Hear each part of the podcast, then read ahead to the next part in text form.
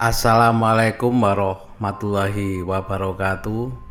Jumpa lagi di Dongeng Tengah Malam. Salam sehat semuanya. Semoga semuanya selalu diberikan pelindungan oleh Tuhan Yang Maha Esa. Amin. Untuk kali ini saya akan membawakan cerita kiriman lanjutan dari cerita Mas Tahu. Barangkali ada yang lupa ya cerita Mas Tahu sebelumnya itu bisa dibuka di cerita Mas Tahu part 1 sampai 3 ya. Ini berurutan semua. Yang terakhir itu memang ada sopir truk yang membawa Mbak K ya yang diketahui sama Mas Tahu ini dan kebetulan terakhir ini Mas Tahu ini lagi berada di depan perumahan ya lagi ngobrol sama uh, security di sana dan didatangi sama sopir truk ini yang ketemu Mas Tahu waktu itu ya. Yang membawa Mbak K di depan klinik gitu. Tapi sebelum lanjut ke cerita jangan lupa yang belum subscribe eh, silakan untuk subscribe dulu. Dan menulis komentarnya setelah tombol like-nya di anu ya diklik ya. Dan yang di Spotify Jangan lupa follow supaya bisa mengikuti cerita-cerita terbaru dari Dongeng Tengah Malam. Pengalaman pribadi dari pendengar Dongeng Tengah Malam. Baik, kita langsung ke ceritanya. Bapak sopir truknya sebenarnya hendak mau pulang. Tapi begitu melewati depan perumahan, eh, Bapak sopir itu melihat Mas Tahu lagi eh, ngobrol-ngobrol di uh, pos security di depan perumahan itu. Begitu melihat Mas Tahu di situ, Bapak supir itu langsung berhenti uh, untuk uh, menghampiri Mas Tahu tersebut.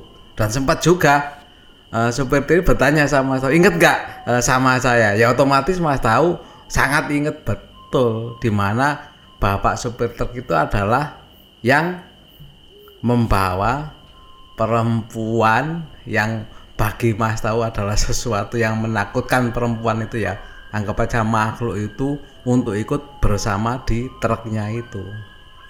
Setelah ketemu sama Mas Tahu barulah eh, Bapak Supri itu bercerita kepada Mas Tahu pengalamannya sewaktu dia membawa atau mengajak bareng eh, perempuan tersebut. Sebut saja eh, Bapak Supri itu namanya Pak S ya kita sebut eh, panggilannya Pak Pak San ya jadi setelah Pak Sani membawa Mbak Ke, sebut saja perempuan tadi Mbak Ke ya, semuanya itu biasa-biasa saja, nggak ada nggak ada yang mencurigakan bagi Pak San. Sampai akhirnya Pak San dan Mbak Ke ini di perjalanan itu ketemu warung. Akhirnya Pak San karena melihat warung di malam-malam begini dan ternyata warung itu masih buka. Padahal memang sudah malam sekali loh. Pak San pun berhenti di warung tersebut dengan tujuan mengajak Mbak Ke ini untuk makan malam dulu. Di dalam pikiran Pak San eh, anggapannya mungkin Mbak Ke ini masih belum makan ya karena memang sudah malam.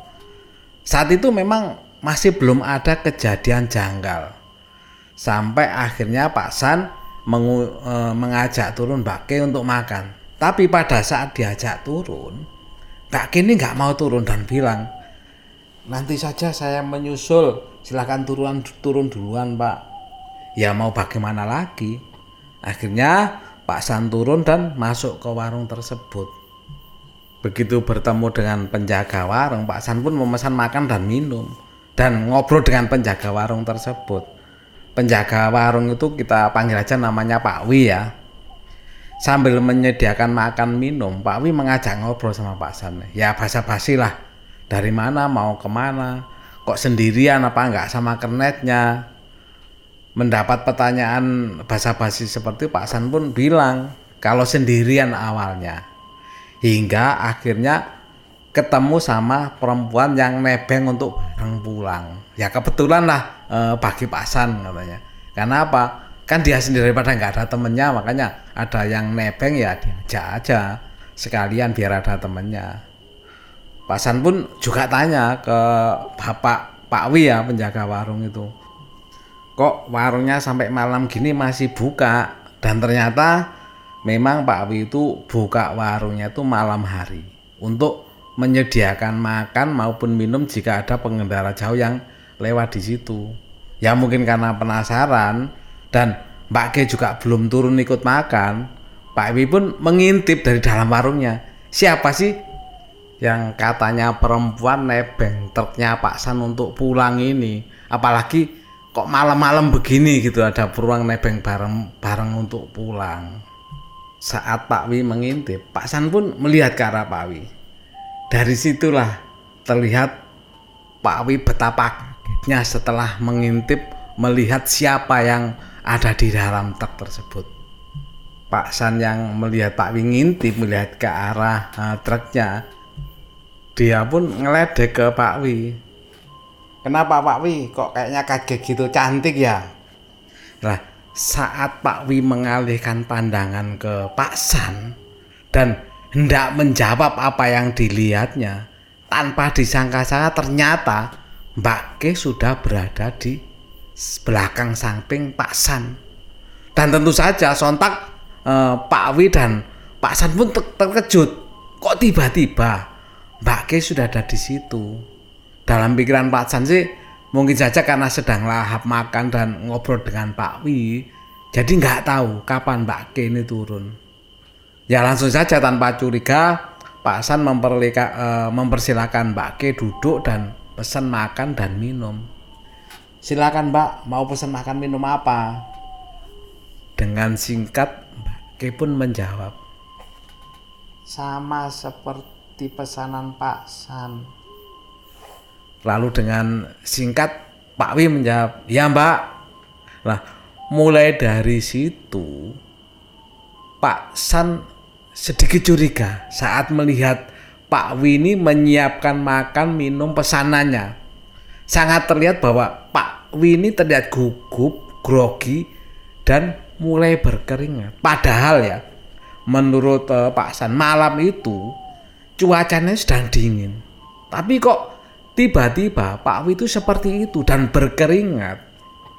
Dan yang lebih aneh lagi menurut Pak San, setelah menghidangkan makan dan minum untuk Mbak K, Pak Wi ini bilang kalau tiba-tiba sakit perut dan bergegas hendak ke toilet sambil bilang ke Pak San. Sambil suaranya seperti apa ya? Seperti, seperti bergetar gitu loh. Mungkin ya eh, takut ya karena mantap. Tapi Pak San kan nggak tahu kalau Pak Wi lagi ketakutan. Pak ini semua makan minum tiga ribu ya tiga puluh ribu ya saya agak lama kalau sedang ke toilet nanti uangnya di atas di ditaruh di atas meja saja ya dan suaranya bener-bener sampai gimana ya sebenarnya nggak nggak begitu jelas tapi Pak San mengerti apa ucapan yang dimaksud dengan Pak Wi dan setelah ngomong itu Pak Wi itu segera bergegas pergi.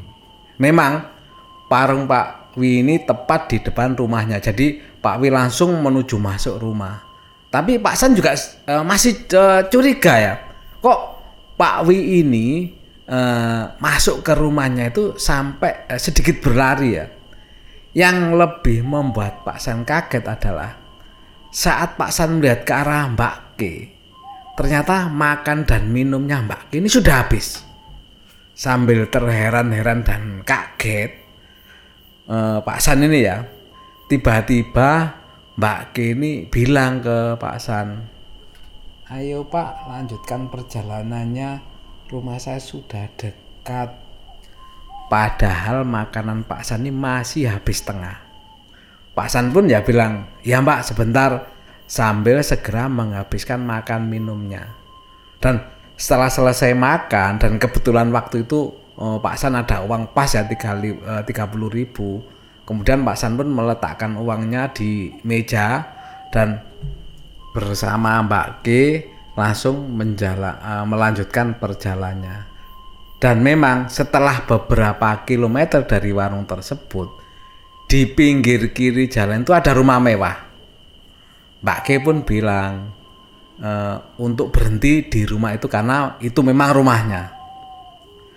Setelah berhenti, Mbak Ke pun mengajak Pak San untuk masuk. mari mampir dulu Pak San. Saya buatkan kopi. Entah kenapa Pak San kok nurut dan ikut saja masuk eh, ajakan dari Mbak Kini tanpa rasa curiga Pak San pun masuk dan dipersilahkan duduk. Menurut cerita Pak San eh, rumah itu memang sangat besar mewah sekali. Bagus dan harum sekali baunya dan eh, Pak San pun bilang baru sekali itu masuk rumah semewah itu gitu loh. Nggak berapa lama Pak San duduk Mbak Ke pun sudah datang menghidangkan kopi dan mempersilahkan Pak San untuk minum. Ya tanpa curiga Pak San pun minum kopi tersebut dan anehnya tiba-tiba setelah minum kopi tersebut Pak San tuh merasa sangat ngantuk sekali pokoknya nggak bisa ditahan lah eh, saking ngantuknya. Hingga akhirnya Pak San pun tertidur lah. Di situ nggak ingat apa-apa. Dia benar-benar ngantuk dan tertidur. Sampai esok harinya Pak San pun terbangun. Dan betapa kaget dan terkejutnya Pak San nih karena Pak San terbangun bukannya di dalam sebuah rumah yang besar dan mewah. Tetapi Pak San ini berada di area di tengah pemakaman umum. Dan bukannya Pak San ini bangun dengan sendirinya ya tapi dibangunkan oleh seorang laki-laki. Ya siapa yang nggak kaget ya? Pak San ini sampai noleh ke kanan ke kiri mencari keberadaan rumah mewah tersebut. Karena ingat betul dan jelas bahwa Pak San itu mengantuk itu tertidur di sebuah rumah yang besar dan mewah. Tetapi ini kok di tengah pemakaman umum. Dan sambil bingung, eh, laki-laki yang membangunkan eh, Pak San itu juga bertanya, kenapa kok tidur di area pemakaman? Pak San yang masih merasa shock, kaget dan kebingungan pun nggak bisa menjawab, belum bisa menjawab apa-apa akhirnya sama laki-laki itu ya udah eh, Pak San digandeng diajak keluar dari pemakaman untuk eh, diajak ke rumahnya. Yang memang kebetulan rumah laki-laki tersebut tidak jauh dari area pemakaman itu. Dan laki-laki itu membuatkan kopi untuk Pak San supaya tenang. Sampai eh, setelah minum kopi dikasih air putih juga ya Eh, Pak San pun mulai tenang dan barulah bisa bercerita. Akhirnya Pak San bercerita kepada laki-laki tersebut kenapa dia sampai eh, bangun-bangun kok di area pemakaman. Setelah mendang mendapatkan uh, apa runtutan cerita dari Pak San ya, laki-laki itu pun akhirnya memperkenalkan diri dan bilang kalau dia adalah juru kunci di makam tersebut dan laki-laki juru atau bapak juru kunci pemakan tersebut juga menyampaikan memang kejadian itu bukan pertama kalinya. Bahkan beberapa kali pernah mengalami kejadian yang sama yang dialami oleh Pak San ini. Setelah lebih kurang 1 sampai 2 jam dari uh, dibangunnya diajak ke rumahnya juru kunci atau laki-laki itu dan Pak San juga mulai sudah tenang bisa mengendalikan dirinya. Pak San pun minta izin pamit ke juru kunci tersebut untuk melanjutkan perjalanannya untuk mengantar barang ke kota sebelah. Karena memang waktu itu kan Pak San masih bawa barang ya mau mengantar ke kota yang dituju ya. Akhirnya ketemu sama Mbak Ke itu. Dan akhirnya Pak San minta izin untuk melanjutkan perjalanannya mengirim ke kota tersebut di perjalanan Pak San pun nggak habis pikir gitu loh. Kok bisa terjadi hal terseperti itu? Penuh dengan rasa penasaran Pak San pun setelah mengantarkan barang uh, di kota yang dituju dia pun nggak mau istirahat dan bergegas untuk bisa segera pulang. Dan memang Pak San ini uh, punya niatan untuk kembali ke warung makan semalam yang dia dan Mbak Ki itu berhenti. Biar bisa menjawab rasa penasarannya kenapa kok itu bisa uh, terjadi dan apa sebenarnya yang dilihat Pak Wi yang punya warung itu semalam gitu loh. Gak kok nggak sampai diceritakan ke Pak San pada waktu itu.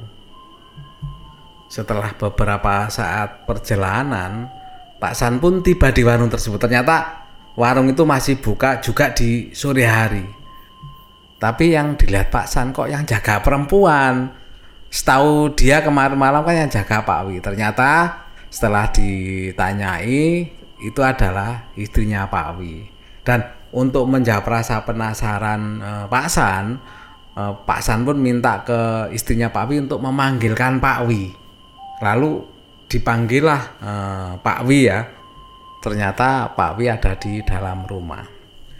Begitu ketemu Pak Wi, Pak San pun menceritakan ke Pak Wi perihal kejadian yang dialaminya setelah keluar dari warungnya Pak Wi ini. Dan ternyata Pak Wi itu sudah tahu kalau yang nebeng Pak San itu adalah bukan perempuan biasa. Dan dia adalah Mbak Ke hanya saja saat itu Pak Wi setelah mengintip ya ke arah itu mau memberitahu Pak San. Tapi sempat karena apa? Begitu mau bilang ke Pak San ternyata Mbak Kenny sudah berada berdiri di samping belakangnya Pak San. Dan Pak Wi nggak berani untuk menceritakan ke Pak San. Bahkan karena saking takutnya ya Pak Wi ini beralasan kalau mau ke toilet dan langsung pergi masuk ke rumahnya. Pak Wi pun juga bilang setelah mengintip keluar saat Pak San dan Mbak Kini pergi dari warungnya, Pak Wi pun masih nggak berani untuk menuju ke warungnya sampai menunggu adzan subuh ya. Barulah Pak Wi ini berani menuju ke warungnya. Setelah bercerita tentang kejadian eh, yang dialami semalam dan eh, Pak San pun merasa cukuplah melepas lelah di tempatnya Pak Wi ini.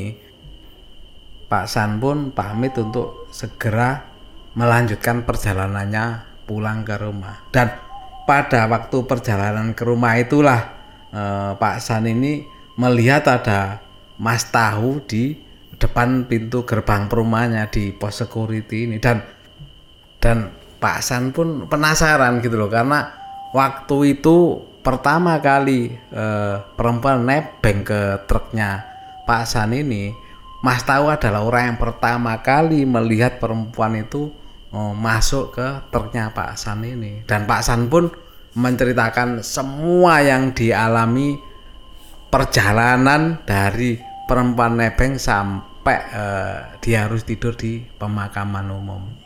Dan Mas Tahu pun hanya bilang bahwa dia sebenarnya tahu bahwa itu adalah bukan benar-benar orang atau perempuan gitu loh. Tetapi waktu itu kan uh, yang dilihat Mas tahu Pak Hasan ini begitu melihat ada yang nebeng itu kan kelihatannya apa ya seneng gitu loh. Ada perempuan cantik nebeng. Ya sudah Mas tahu pun nggak bisa bilang apa-apa. Karena uh, menurut Mas tahu waktu itu kejadiannya seperti singkat gitu loh. Begitu perempuan naik Pak Hasan menyapa Mas Tahu Mas Tahu pun masih terbengong belum sempat berkata apa-apa dan Pak Hasan sudah jalan bersama perempuan atau Mbak K tersebut. Ya, itu tadi ceritanya dari Mas Tahu ya, lagi-lagi Mas Tahu, Mas Tahu. Terima kasih eh, Mas Jan ya atas kiriman ceritanya. Bahkan Mas Jan di akhir cerita juga menyampaikan akan ada cerita-cerita berikutnya. Mudah-mudahan segera dikirimkan ceritanya untuk berbagi bersama sedulur dongeng tengah malam semuanya. Sekali lagi Mas Jan terima kasih kiriman ceritanya mulai dari awal-awal dulu ya. Jaket siapa sampai Mas Tahu sampai part 4 sekarang ini.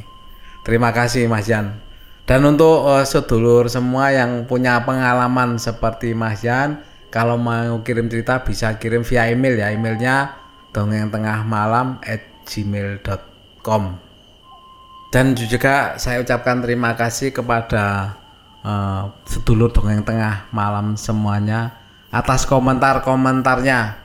Uh, like-nya juga telah menyaksikan video dari cerita dongeng tengah malam ini sampai episode sekarang ini ya. Oh ya sekali lagi yang belum subscribe jangan lupa subscribe ya sekarang tulis komentarnya satu komentarnya ini dengan komentar nih saya bisa juga merasakan uh, dekat dengan sedulur semua atas komentar-komentarnya ini. Saya merasa kita ini nggak ada jarak gitu loh dengan komentar yang diberikan para sedulur dongeng tengah malam semuanya. Untuk yang di Spotify tetap jangan lupa uh, follow ya untuk cerita terbaru dari dongeng tengah malam. Dan semoga semuanya bisa terhibur atas cerita dari dongeng tengah malam. Dan saya Pak D mengucapkan sekali lagi terima kasih dan saya akhiri. Wassalamualaikum warahmatullahi wabarakatuh